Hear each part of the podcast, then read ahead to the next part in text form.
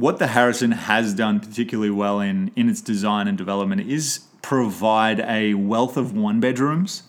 A lot of new developments in the city won't build that many one bedrooms in their building.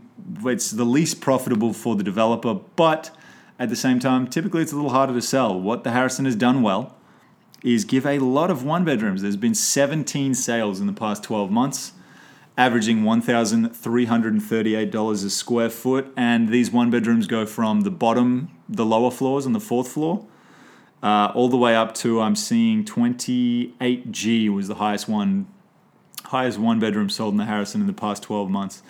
Square footage ranges from 607 all the way up to 11, uh, 1115 units. The A stack, 4A, 5A, and 6A are all over 1,100 square feet.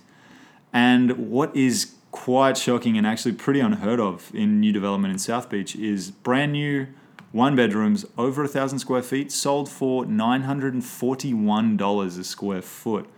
And this was actually a resale.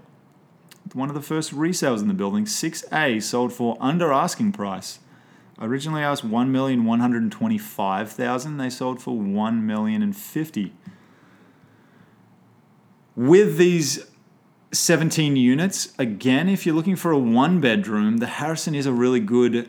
Uh, it provides a wealth of opportunity and a wealth of options. You do get some of the best views in the city. That's one of my favorite parts of the Harrison. Is the higher up you get, the less chance of obstruction there is, purely based on location. You're right next to the Bay Bridge. Nothing can build in front or around you, and Again, a wealth of options in one bedrooms in the building is going to keep the price per square foot relatively stable. You're not going to see any ridiculously crazy prices that cannot be justified within the building.